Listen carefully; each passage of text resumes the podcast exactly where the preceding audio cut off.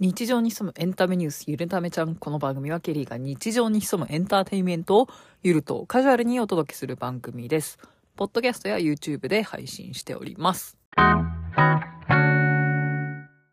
今回のトピックは、 aiko ライブツアー Love Like Pop volume 24に行ってきたという内容でお送りしたいと思います。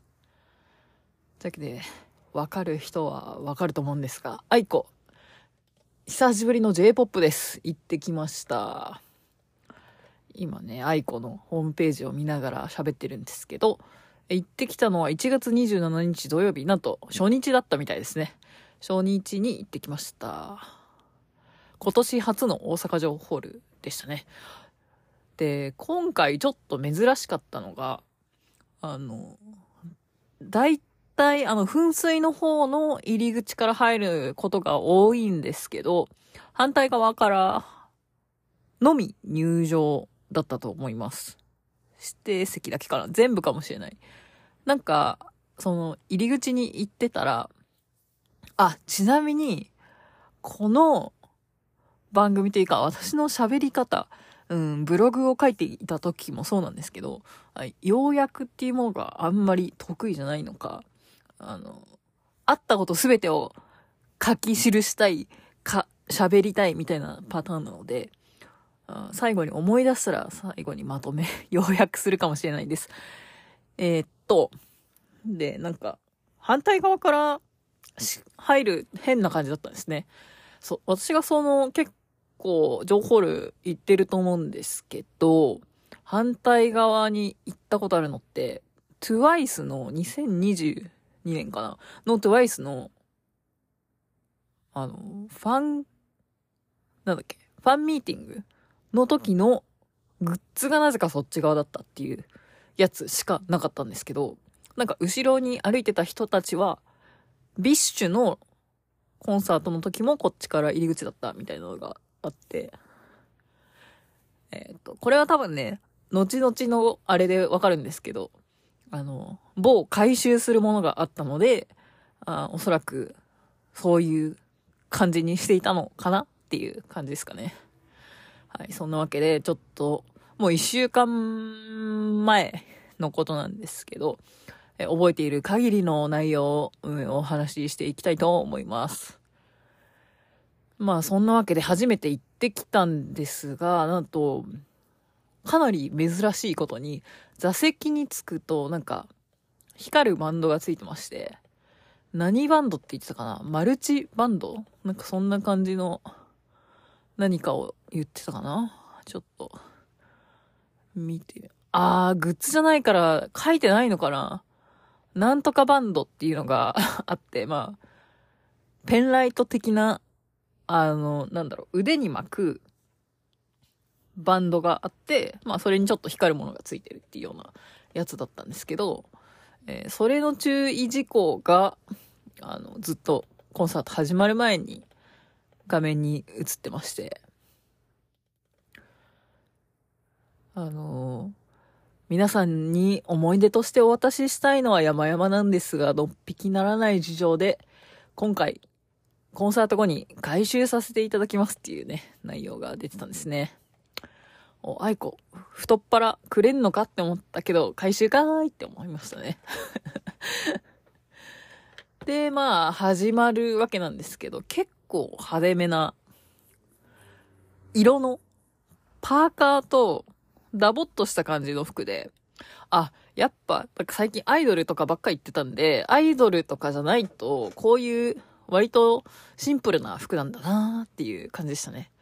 えっと、去年の2023年の最後に行ったのが、多分最後だったと思うんだけど、しかもあの大阪城ホールで UVERworld だったんで、見に行ったんですけど、それもなんか短ランみたいな学生服のね、短ランみたいな学ランの衣装みたいな感じのやつで、ちょっと衣装っぽかったんですけど、ライ、 aiko めっちゃラフだなとか思いながら見てました。で、ラフっていうか、めちゃくちゃカジュアル。でも色は派手だったんですけど、まあ、1、2曲歌って MC があって、まあ、 aiko 大阪出身だし、すごく、あの、MC が面白そうかなっていうのと、あと Perfume のコンサートに行ったとか、あの、コンサート映像を見たっていう人はわかると思うんですけど、結構あーちゃんが、愛子が好きで、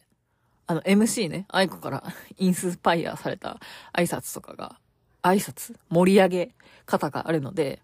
あの、その本家が見れるのもちょっと面白いなと思ったんですけど、いきなりの MC で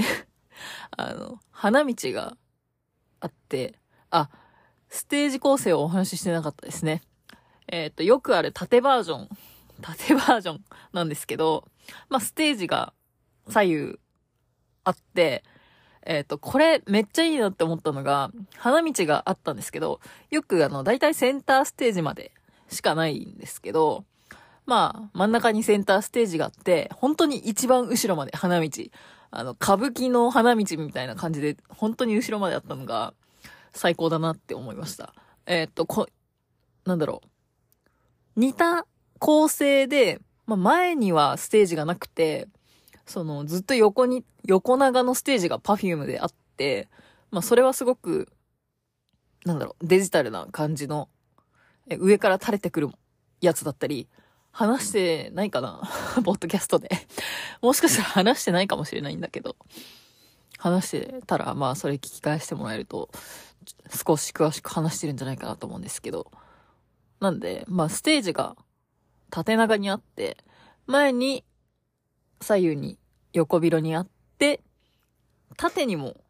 あの、花道があって、センターステージがあるっていう感じだったんですね。で、センターステージはなんか柔らかそうな感じだったんで、あ、後から使って、なんか下から、なんていうの？吹き出しじゃないや。なんていうの？上がってくるやつ。かなーって思って見てましたね。で、前に、その、バンドの、そのライトのね、椅子に貼ってあった？光るバンドの、ていうかこのツアーさ、まだやってるからさ、まあ、3月1日が、えー、最終なのかな。えー、っと、今日が4日だから、あ、まだ大阪しかやってないのか。1月27、28、土日が大阪城ホール。2月7、8が愛知日本外資ホール。2月17、18、土日、神奈川横浜アリーナ。2月29、3月1、木金、は木金か。日本武道館東京ということで、まだ、えー、武道館はチケットが発売してるみたいなので、ぜひね、チェックしてみてください。あ、でもまだプレイガイドには出てないのかなそんなわけないか。まあ、そのうち出ると思うので、ぜひチェックしてみてください。なので、めちゃくちゃネタバレするのと、もしかしたら大阪じゃない人はなんかいいことがあるのかもしれないです。で、なんだっけ。えっと、あの、最初に、まあ、愛子が出てきて、まあ、衣装を見て、歌い始めたんですけど、始まる前まで、その、ステージ左右と後ろの、あ、まあ、ステージ左右か、ステージ左右の上の方に、まあ、画面がついてたんですけど、それが全部オフになって、 aiko にピンスポットが当たってて、後ろが光ってたかまでは覚えてないけど、あの、演者にだけ光が当たってるような構成で、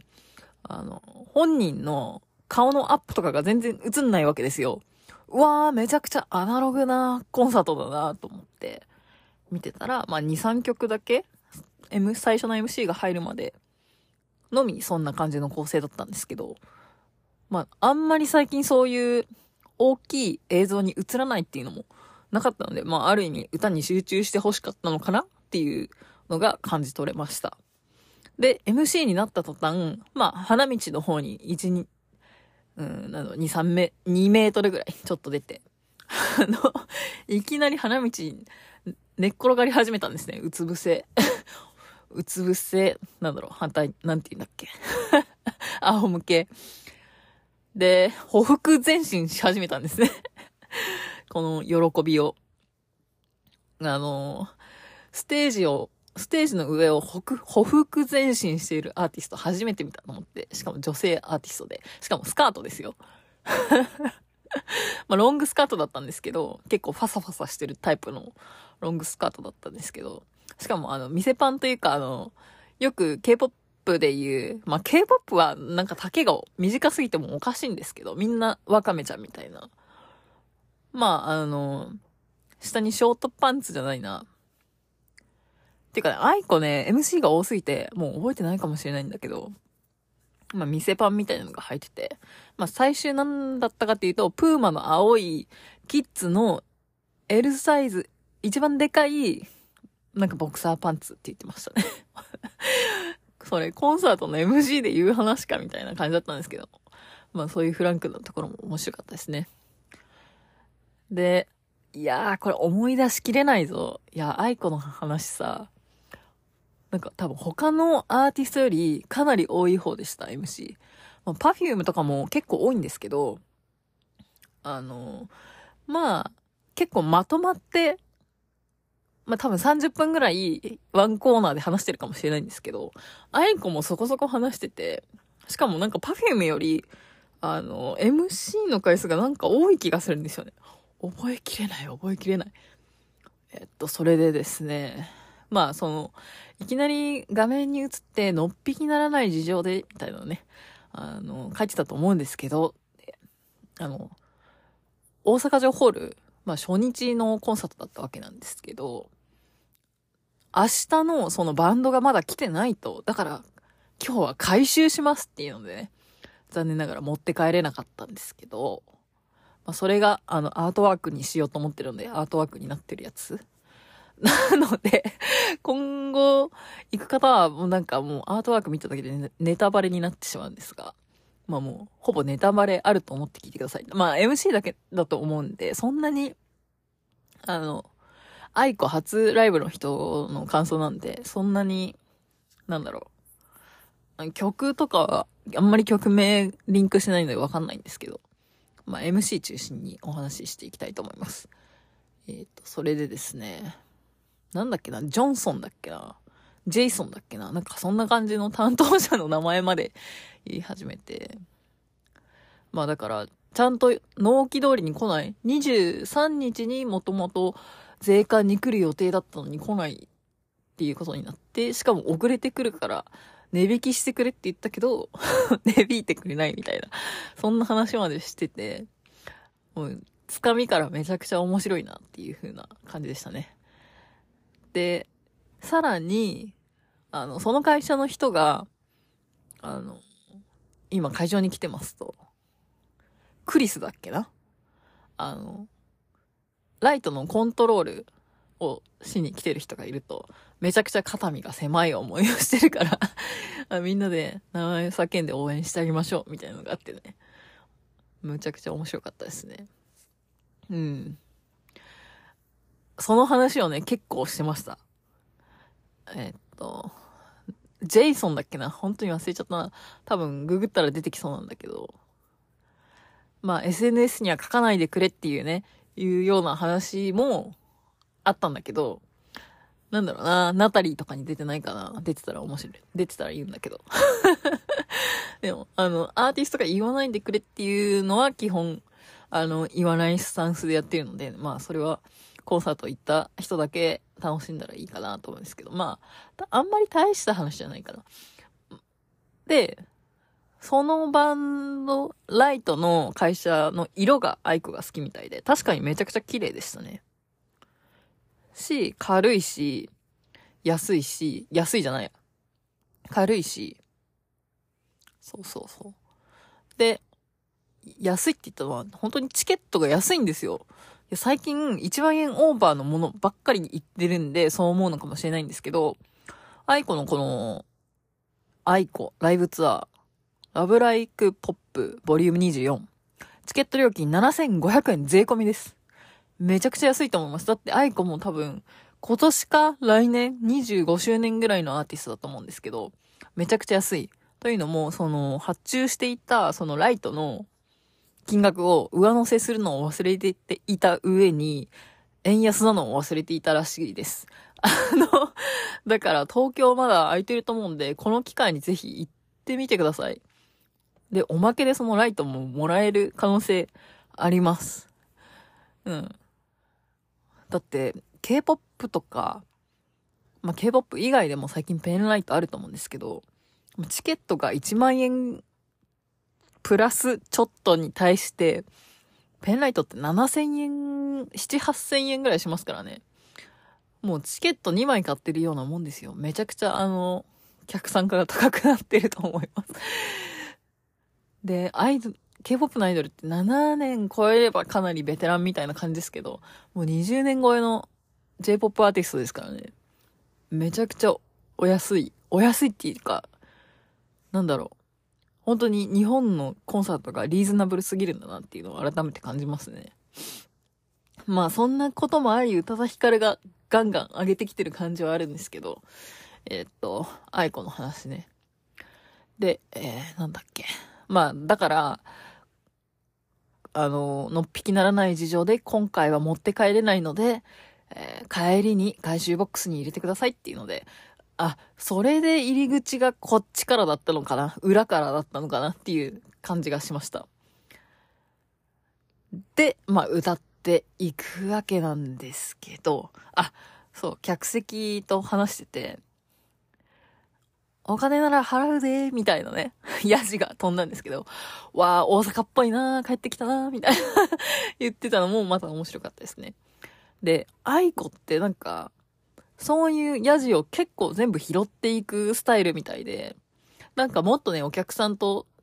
その、かなり後の MC でも言ってたんですけど、もっとね、もっと近づけないかな、みたいな話をしてて、なんだっけな。まあよく、握手会とか、ハイタッチ会とかあるじゃないですか。ああいうのして、みたいなね、ヤジが飛んでたんですけど、もうそれはありきたりじゃんって言ってもっとなんかないかなみたいな あ、もっとなんかやってくれてる気持ちがあるんだっていうのはすごいいいなって思いました。なんかそこまで親近感がある。ああ、そうそうそうそう。なんか、話しかけんなみたいな雰囲気のアーティストがいるじゃないですか。誰とは言わないけど、みたいな。そういうアーティストにはなりたくないんですよねって言ってて、すげ、すごく体現してる、あめちゃくちゃいい、あの好きなタイプのコンサートだなっていうふうに思いました。いや、しかもコロナが明けたからできるタイプだし、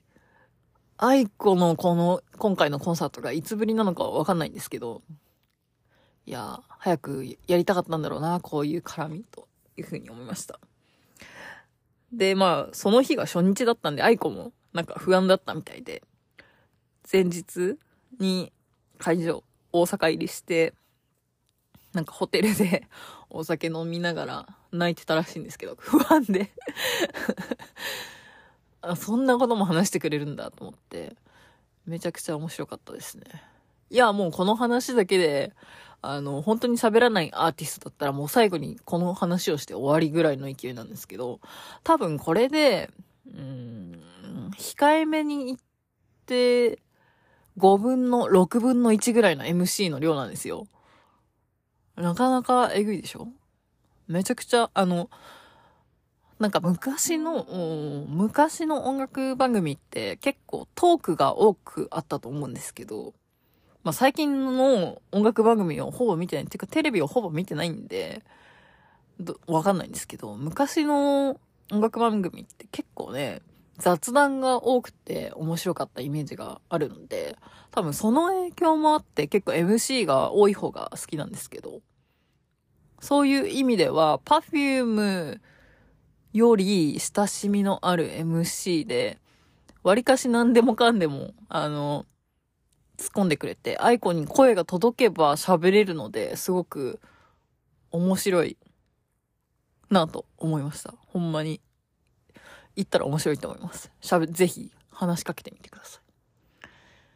で、正直、本当に曲は、カブトムシとか、そのぐらいのレベルしか、あの、曲とタイトルが一致してないんですけど、まあ、知ってる曲も何曲か流れてきて、あー、これ聞いたことあるなーっていうのが聞けて楽しかったですね。本当にタイトルはわかんないんですけど。だから、まあ、MC 中心の話になっちゃうんですけど、でも結局コンサートって、最後に大体映像作品が出るじゃないですか。だから、その土地土地の MC の話が一番気になるんじゃないかなと思うんですが、いかがでしょうか？で、思い出していくと、5分の1なんだよ、あれで。いや、本当に多くてさ、どこ？なんだっけ？ああ、だから、愛子は、もう今年で48歳ぐらいらしいですね。で、コンサートで可愛いって あの、言われる。まあ普段そう弱、可愛いなんて言言われることがないので、もっと言ってーっていう aiko 可愛いみたいな やじが飛んだりしてて。で、何の MC だったかわかんないんですけど、なんかお客さんの年齢を聞いてるところがあって、41歳の女性の方だったり、60何歳の男性の方だったり、かなり、あの、幅が広い客層だなっていうふうに思いましたね。し、あの、私の席の周りには結構20代と、なのかなっていう若そうな人もいて、すごい客層が広いし、なんか私の隣はなんか、おじいちゃんとおばあちゃん夫婦みたいな、あ、関係者ですか？みたいな 感じの、あの、すっごいタバコ臭いおじちゃんだったんですけど、なんか、客層が今まで見た中で一番幅広かったかもしれないですね。あの、宇多田ヒカルも結構幅広いと思うんですけど、それよりさらに広かったんじゃないかな。今まで見た、あの、コンサートの中で、なんか一番客層が広かったような気がします。そうですね。なんて年齢聞いてたんだろうな。あとは、その日のメイク、目元になんかキラキラしたやつをつけてたらしいんですけど、あの、カルビーの CM 撮影でもらった風船かなんかの中に入ってたキラキラを、あの、再利用したらしいんですけど、あの、お客さんの中で、そのカルビーの知り合いの方が来てて、で、CM の時に一緒に立ち会ってた人が、あの、アイコファンだったんで、めっちゃ、あの、サインしてあげたらしいんですけど、その人と知り合いの方が来てて、なんか、その時のやつ再利用させてもらってます、みたいな 話をしてたりとか、あとは、愛子が大阪で出てたラジオに、あの、声の、なんか、演出で、なんか生電話みたいなコーナーで、愛子と喋っ、実際に喋った人が、あの、お客さんとして会場に来てて、あの、愛子と喋って、さらに、その会場の中にラジオのスタッフの方が来てて、なんか、すごい三角形を見たなと思って、うわ、ラジオで喋った、あの、お客、お客さん、ファンの人と、愛子とスタッフの方がこんな形で繋がることあるんだっていうのが、それがあの、なんか、なんだろう、今まで見たコンサートでそんなのはなかったなと。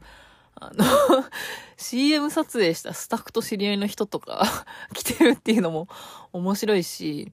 あとさらに面白かったのは、FM802 の MC の方も3名ぐらい来てて、ちょっとね、フルネームで思い出せるのが中島ヒロトさんと、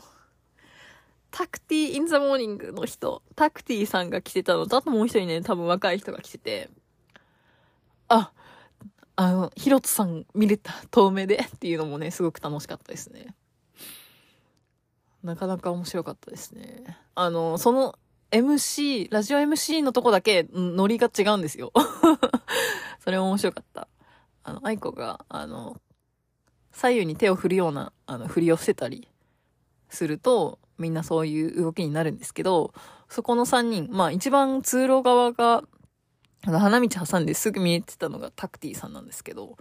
ずっと、あのー、全然違うノリの拍手をしてたりとかして、すごい面白かったなと思います。あとは、なんだっけ、男子、女子、そうじゃない人、みたいなね、掛け声が、あの、 Perfume の、でも定番であるんですけど、それの元ネタが愛子ということで、えー、 Perfume はちゃんとなんか盛り上がるというか、MC の時にそういうコーナーがあって、PTA のコーナーっていうやつがあるんですけど、そういうタイミングでするんで、あの、入りやすいんですけど、 aiko は結構いきなり来るんで、びっくりしたなと思いました。しかも、結構ね、いきなりちょこちょこやってくるんで 男子が反応が大変だなと思いながら、まあそのノリで FM802、はーい、みたいな言うところがあったんですけど、さすがラジオ MC 3人プラス、まあ多分他のスタッフも来てたのかなとは思うんですけど、あの、三、数名しか多分いないであろうところが、声の響きが尋常じゃなかったですね。それもすごく面白かったですね。あと、どんな話してたかなどんな話してたかなああ。愛子の秘密を教えてっていうので、今日下に入っているのはコストコで買ったプーマのキッズサイズの一番でかい青いパンツって言ってましたね そこまで詳しく言う。で、なんかあの、あ、で、61歳の人が多分千葉から来たのかな？っていう、なんか、千葉から来ました？みたいな時に、あ、ちなみにさっきのパンツ千葉のコストコで買いましたみたいな。いやー、そこまで言う人なかなかいないですよ。めちゃくちゃ面白かった。期待以上の MC でしたね。あとは、なんか、石川の方から来たお客さんもいて、話してたんですけど、あの、愛子も知ってる厄介客みたいな感じらしくて、その話はちょっとっていう、そういう交わしもすごくさすがでしたね。あとは何だったかな？ちょっともう、お腹いっぱいで思い出せないんですけど、なんだっけな？多分そんなもんなような気もする。多分ね、この話が、一個ずつがすごく長くて面白くて、あとはバンドメンバーのスタッフいじりとかも結構面白かったですね。とか、あとお客さんが喋ってるやつをもっと大きい声で言わせようとしたりとか。ちょっとなんかね、あの、レポートにするのも大変じゃないかな。多分、大変です。あの、しかも多分、多分めっちゃ言ってるけど、あの、そのライトが、本当はみんなに持って帰ってもらいたかったんだけど、まあ一旦本編終わって、アンコールで出てきて、最後、あの、バードメンバーもみんな前に出てきて、最後にあとお礼したら終わりっていうところで、もうちょっとやっていいですかってなって、多分そこでやったら2時間半ぐらいで終わったんですけど、追加のアンコールで30分ぐらいやってくれて、多分3時間ぐらいがっつりやってくれて、もうめちゃくちゃパフューム並みじゃんと思いながら見てましたね。で、帰りに一緒に行ってた人に多分このライトが持って帰れないから、ちょっと長めにやってくれたんじゃないんかなみたいな言ってて、あ、そういうことかと思って、めっちゃいい人じゃないこう。だってさ、そのライトの、あの、金額載せてなくてさ、安いのにさ、あの、乗ってなかったのに、さらにやってくれてたのかなって思うと、めちゃくちゃいい人だなって思いました。すごい楽しかったですね。正直ね、多分ね、曲は5曲知ってるか知らないかぐらいだったんですけど、もうその MC のおかげで、すごく楽しめました。しかもあの知ってるやつが多分メドレーの時に流れてきたなんだろう、24メドレー、24メドレーみたいななんか言ってたんだけど、まあ、この今回のね、あの、が20、2024年だからなのか、ボリューム24、何の24なのかわかんないですけど、トータル24、毎年やってんのかな？まあ、それで、うん、まあ、メドレーだったんで、まあ、ぶっちゃけメドレーのところが一番よく知ってる曲だった。ただ、タイトルはわからないけど。とこだったんですが、すごく楽しかったな。で、なんか、本編終わって着替えてきた時の衣装がめちゃくちゃ愛子っぽい衣装だったなっていうふうに思いましたね。あとはなんだろうな、スタッフさんいじりがあったでしょ？あとは結構ね、床に寝っ転がってましたね。あとはすごい後ろの方の花道の方にも行ってたんだけど、あんまり後ろに行きすぎると、角度があるんで、あの、手前の、スタンドの一番前のお客さんには見やすいけど、一番後ろの方には見えないからっていうのが、ちょっと、ああ、なるほど、と思いましたね。それはもうやってる人じゃないとわかんないので。でも、ちゃんと配慮してね、え、一応調整しているあたりが素晴らしいなと思いました。なんか、一番そういう意味では、フレンドリー、顧客フレンドリー、ファンフレンドリーな、今まで一番ファンフレンドリーな感じでした。すごい、あの、親しみ、可愛がられるタイプの 人なんじゃないかなって思いましたね。あ、あとですね、ちょっと面白かったのが、その最後の挨拶、あのー、本編あって、アンコールあって、最後にみんなでバンドメンバーと挨拶して、もう一回ね、一人で花道に挨拶に来たんですよ。で、あ、その前に一個。こんな感じでグダグダなんですけど、まあ、記憶もね、断片的にしか思い出せないので、あの、アンコール手前か途中ぐらいに、あの、新幹線とか、なんかそういう関係の都合で、途中で帰る人がいたんですね。で、あ、バイバイっていう曲があって、多分それを歌った後に帰る時だったんですね。で、なんか、その人が帰ってるのを、愛子が見送って話しかけてて、あ、どうした？もう帰る？みたいな。早く帰り帰りとか。言ってるのも面白かったし、ああ、こうやって引き止めてちゃあかんな、早く帰って。みたいな。言ってて、みんなで見送ってあげようって言って、一緒にバイバイを歌いにながら見送ってあげたりってしたのも、絶対帰る人も、あいい思い出になったなと思いますし。で、その最後のアンコール後のもう一回挨拶してるときに、青い髪の男の人がいて、愛子が話しかけてたんですね。え、髪青い。普段愛子聞かないでしょみたいな感じで 最初入っていって、あ、なんか、一緒に来たんです、みたいな。感じで言ってて、え、隣の女の人みたいな。なんか、妹？妹なの？みたいな言ってたら、妹分の、あ、ややこしいな、なんか、みたいな、ややこしい関係の人がいる。っ ていういういじりをしてたりとか、あとは、それで、あ、なんかその流れで初めて来た人、みたいなのになって、てかさ、終わってそんなに話す人が少なくない？うん。話さない人はもう、本当に話さない、あの、一言も話さない人もいるんだけど、こんなに話す人いるんだなって思いました。いや、だから大阪の人楽しいんだよね。大阪の人が大阪でやるのを楽しいと思います。で、まあ、そのタイミングでもちろん手を挙げたんですけど、あの、スタンドのほぼ、なんて言うんでしょう。最近覚えた言葉で言うと、天井石。多分ね、もうスタンドの後ろから2、3番目ぐらいだったんですよね。で、まあ、見えるはずもなく、わーってアイコンが喜んでて、気になる人にね、話しかけて、なんで今日来たの？とか言って。誘ってもらいました、みたいな言ってたら、あの、なんか、ナイスみたいな 言ってて、また来てくれるかな？みたいな、あの、心の声がすごくダダ漏れで、めちゃくちゃ面白かったですね。そんなもんかな？ちょっと、もっと話してたと思うんだけどな。その60、61歳の人何だったかな？カルビーの人とか、うん。ラジオのところが一番ちょっと感動しましたね。だってさ、ラジオのゲスト、ゲストっていうか、ラジオに出演してて、番組で。電話の、に当たっただけでも嬉しいのに、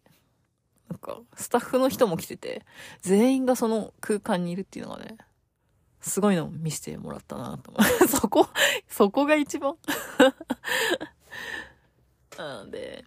全体的なそのコンサートの感想としては、あの、序盤の方がなんかちょっと愛子の声が聞き取りづらくて、もしかしたら席の関係もあるかもしれないんですけど、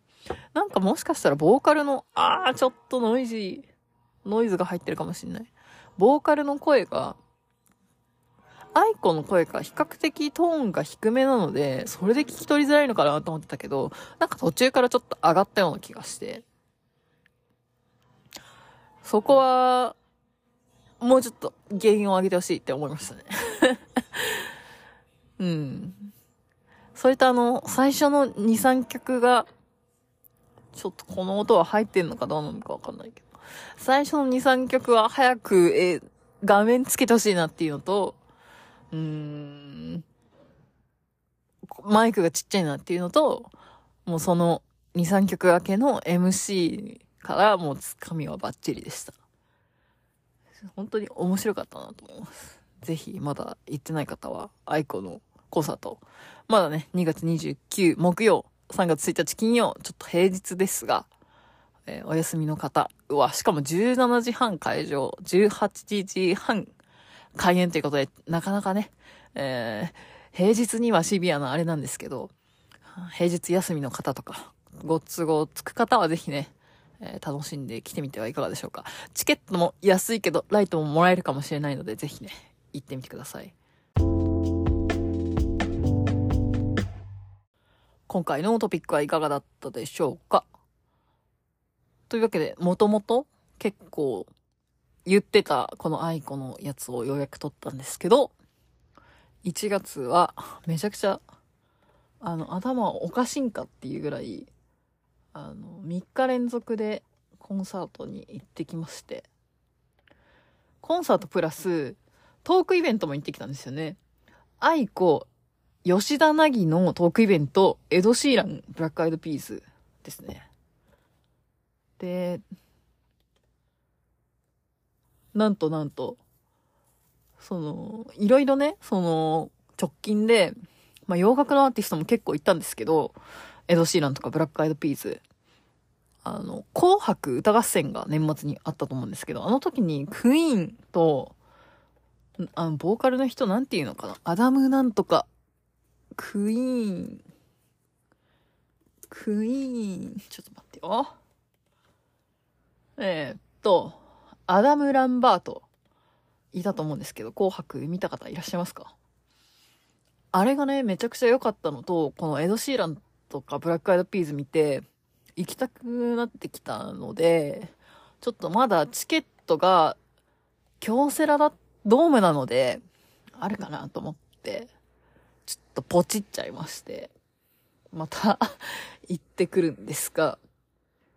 で、あと前々から、あの、落選祭りだった K-POP の IVE も2月4日なんですけど、今、今日の23時59分まで、あの、リセールの抽選申し込みみたいなのがやってて、なんか一人一枚しか申し込めなかったんで、一緒に行こうって言ってた人には、そのリセールの URL だけ送って あの、勝手に一人で申し込んだんですけど、両方ね、土平日で、どちらも行けるかなっていう怪しい展開なんですけど、ちょっともう、なんせ海外アーティストなんでね、国内だったらもう少しチャンスがあるかもしれないんだけど、クイーンとかなんかもう人生でもう一回日本に来てくれる可能性に出くわすシーンがあるのかなと思って、だってなんか、あの、クイーンのお二人？二人しかいないよね、もう。多分。確か。違うっけ？違ったらごめん。三人いたら、それはそれでいいんだけど、まあ、フレディはもういないわけじゃないですか。で、クイーンを知ったのも、実は宇多田ヒカルがきっかけで、でして、宇多田ヒカルきっかけで椎名林檎が、あの、好きになっ、まあ、見始めたりとか、そういう、なんか、そのアーティストが好きなアーティストを見に行ったりとかしてなんか広がってるところもあるし、あの、昔、昔？クイーンの映画もなんかしてたじゃないですか。あれも映画見に行ってすごい面白かったりしたので、ま、まあもうフレディの声は聞けないんですけど、あの、なんだっけ、紅白歌合戦、歌合戦見たら、アダム・ランバートが思ったよりすごかったので、エド・シーランとブラックアイド・ピース見て、ちょっとこれはもう言っとかないともう、この後来ないかもしれないです、日本に。と思って。うわ、だってさ、あ、違うか。札幌には42年ぶりに上陸らしいです。あロジャー・テイラーとブライアン・メイだけなのかな。ブライアン・メイは、あの、バッハみたいな髪の毛の人だよね。ロジャー・テイラーはあんまりわかんないんだけど、なんか、写真だけで見ると、セットもすごそうですね。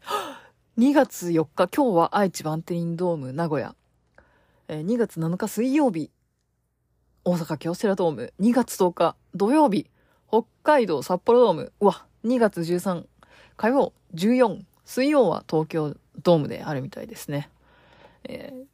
クイーンの席も、座席、チケットも、いや、アメリカン、アメリカンっていうか、欧米価格ですね。最近、あなんだっけ。エド・シーランがダブルブッキング、 aiko とダブルブッキングになってるんで、リセールに出したんだけど、結局売れなくて1万円、A 席とかだったんで1万円ちょっと、あの、パーにな、水の泡になってしまったんですが、クイーンの場合は SS 席2万5千円。あ、違う。ゴールド席4万8千円。限定グッズ付き。物販優先レーン専用入り口、専用入場口。SS 席2万5千円。S 席1万7千円。A 席1万2千円なんですよ。まあ、A 席だったと、S 席だったかな？なんかもう、残ってるのがそれしかなくて。あとは、東京ドームは、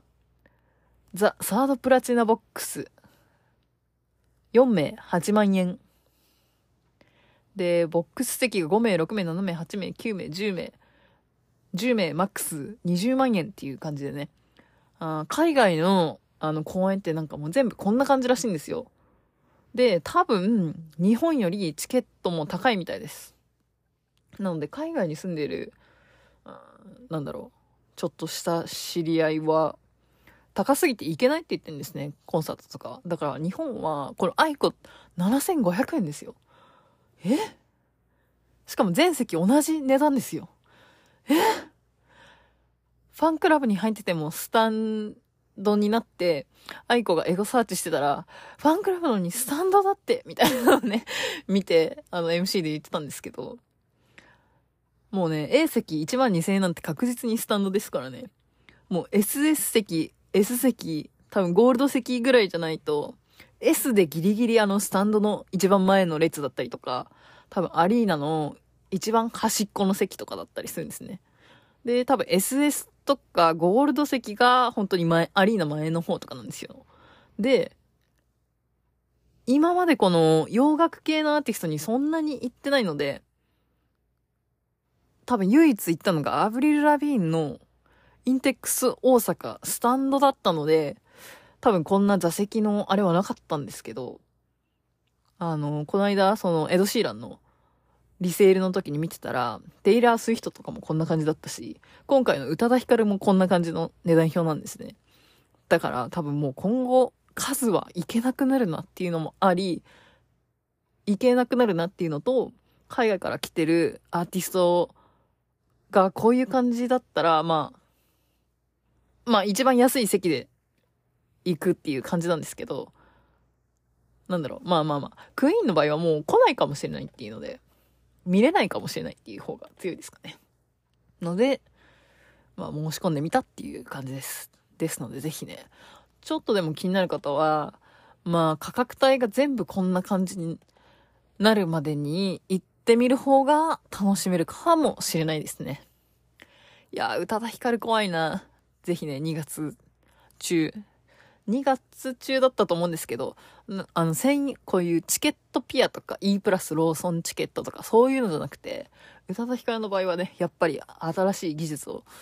取り入れて、なんかアプリから開発してきたので、えそちらで撮っていただくっていうことになるみたいなんですけど、私はまだ登録してないのでね、えー、ぜひ皆さんチャレンジしてみてはいかがでしょうか。はい。というわけで、えー、この後また、エド・シーランと、ブラックアイド・ピース、エド・シーランも面白かったんですけど、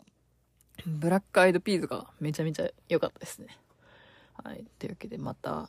ご紹介していきたいと思います。早く収録しないと忘れちゃいそう。しかも英語だしね、MC。そういう意味で、あの、英語しかり、韓国語しかり、えー、もう少し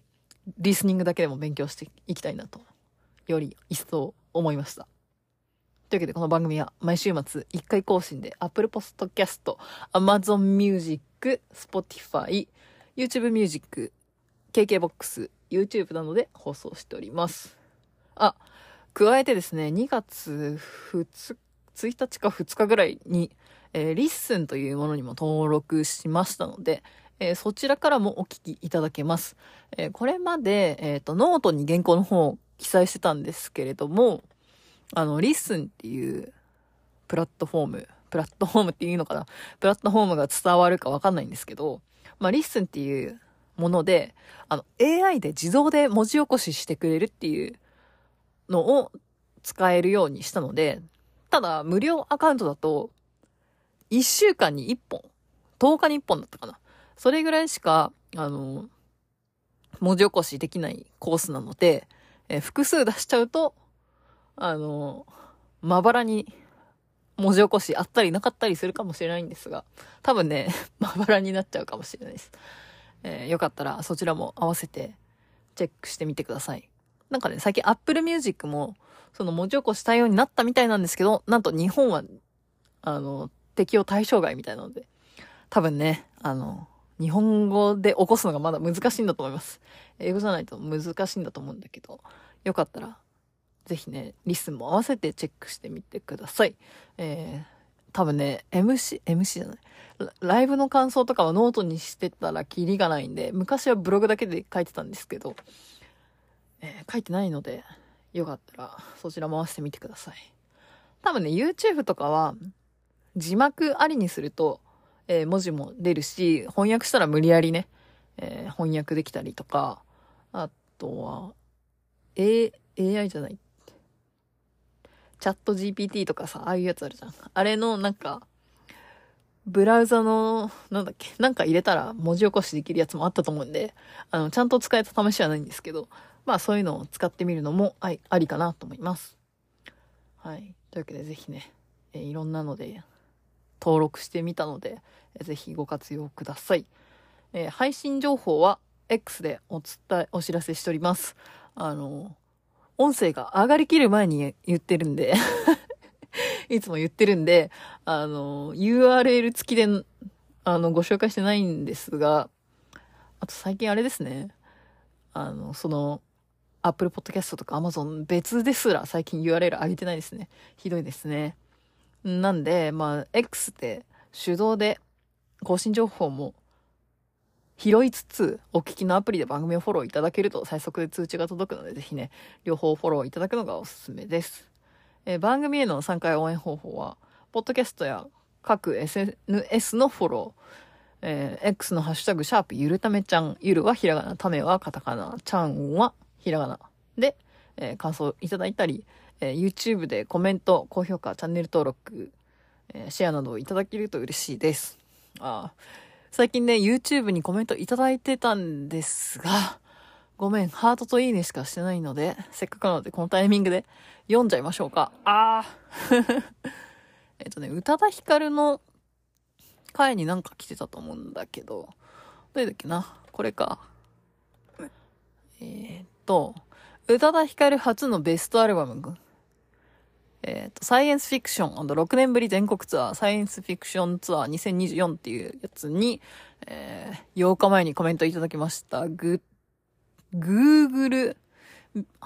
BS5BH さん。シングルコレクションはシングルのみですね。あの、この回でシングルコレクションは何だったんだろうねって言ってて、シングルコレクションはシングルのみです。ちょっとね、その捉え方っていうか、そのニュアンスでは喋ってなかったんですけど、シングルコレクションボリューム1っていうタイトルだったと思うんだけど、ベストは、宇多田ヒカルの選んだ曲がリストアップされるみたいです。あなんかそういう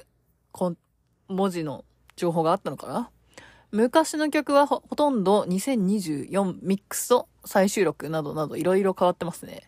今回は全シングル、全配信シングル、DVD シングルは入らないので悲しいっていう風にね、えー、コメントいただきました。ありがとうございます。YouTube でいいねとハートしかやってないんですけど、ちょっと、愛子の回で聞いてくれるかな？また、宇多田ヒカルの時に読み直した方がいいかな？うん、忘れないうちに また宇多田ヒカルの話もしようかなっていうところですが、そう、シングルコレクションはシングルのみですねっていう、その構成曲の話じゃなくて、あの、シングルコレクションを出した意味について、それは何だったのかなっていう感じですね。シングルコレクションと、宇多田のベスト版は、筆記は買わなくていいって言ってたのと、まあ、今回ベストアルバムだと思うんですけど、シングルコレクションまたボリューム2もそのうち出てくるのかな？それだったらまあ、ああ、そうかーって感じだけど。ベストとシングルコレクションの違いって何？他のアーティストもそういうのあるのかな？えー、ぜひ他のこ、このアーティストあるよっていう情報などありましたら、ぜひどこかコメントいただけると嬉しいです。あとは、愛子ね、もう大阪見に行ったっていう人だったりとか、えー、っと、名古屋はいつだっけ？来週かな？来週、違うな。今週、違う、今週？今週っていうのか。2月7、8、水、木、今週の平日ですね。私がクイーン行ってる時に、名古屋で愛子が歌ってたりとか。するんですが、まあ、その、愛知行ったよっていう人とかもね、ちょっと、あの、行った後でぜひこれ聞いていただいたら、名古屋ではこんな話もしましたよ、みたいなとか。あ大阪も、名古屋も行ったけど、名古屋ではもらえたよとか、大阪では、大阪2日目は、実はあのバンドもらえましたとかね、なんかあればそういう話も聞いてみたいので、ぜひよかったら、えー、コメントいただけると嬉しいです。というわけでね、えー、ぜひ番組に参加いただいていけると嬉しいので、えー、ぜひぜひどしどしコメントをお寄せいただけると嬉しいです。それではまた次回お会いしましょう。ケリーでした。Don't waste your time!